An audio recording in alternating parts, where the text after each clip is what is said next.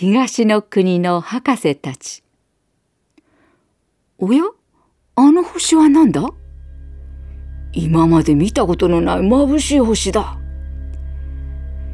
東の国の博士たちが空を見ながら話し合っていました。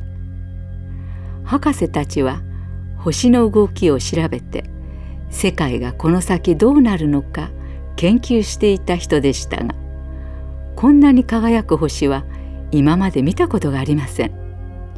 何か秘密があるに違いないと思って調べてみるとユダヤの国に新しい王様が生まれたからだと分かりました。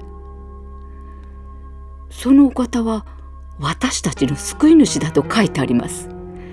会いに行きましょう。もちろん。早速博士たちは支度をしました。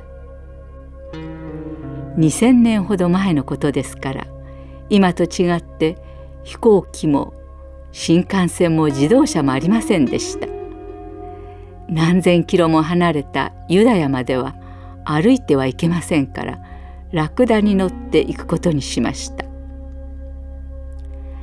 新しく生まれた王様へのプレゼントも買いました。きっと持っている大切なものをすべて売って旅行の準備をしたに違いありません。地図やナビはありません。でも大丈夫。眩しく光る星がどこに行けばいいか教えてくれます。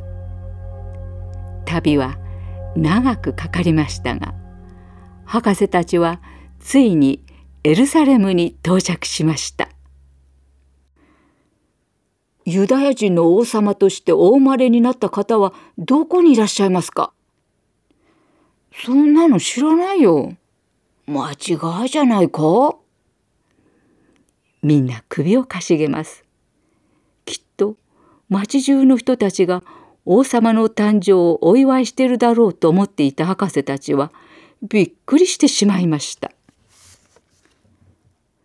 ヘロデ王様、た、た、大変です。東の国からやってきたという博士たちが新しい王様はどこで生まれたかと聞いて回っています。ユダヤの王様ヘロデ大王のところに家来が走ってきました。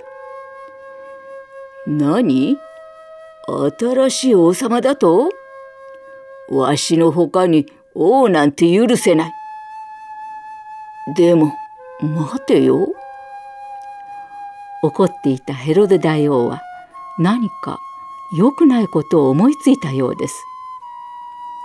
すぐに学者たちを集めてどこで新しい王様が生まれたのか調べさせました。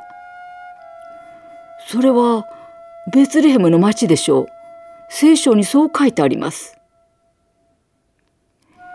ヘロデ大王は東の国からやってきた博士たちを宮殿に呼んでいました。お前たちは新しい王を拝みにはるばる東の国からやってきたそうだな。大変だっただろう。新しい王はベツレヘムにいるそうだ。あったらぜひ詳しく教えておくれ。わしも行って拝みたいから。優しい声でそう言いましたが本当は見つけたら殺してしまおうと思っていたのです。博士たちはベツレヘムに向かって出発しました。そしてヨセフとマリアと小さなイエス様にお会いすることができました。持ってきた贈り物金色に輝く黄金とても良い香りのする入香とても高い没薬をプレゼントしました。救い主を礼拝することができた博士たちはどんなに嬉しかったことでしょうその後ヘロデ王様のところへ戻ってはいけないと夢でお告げを受けた博士たちは別の道を通って東の国に帰って行きました。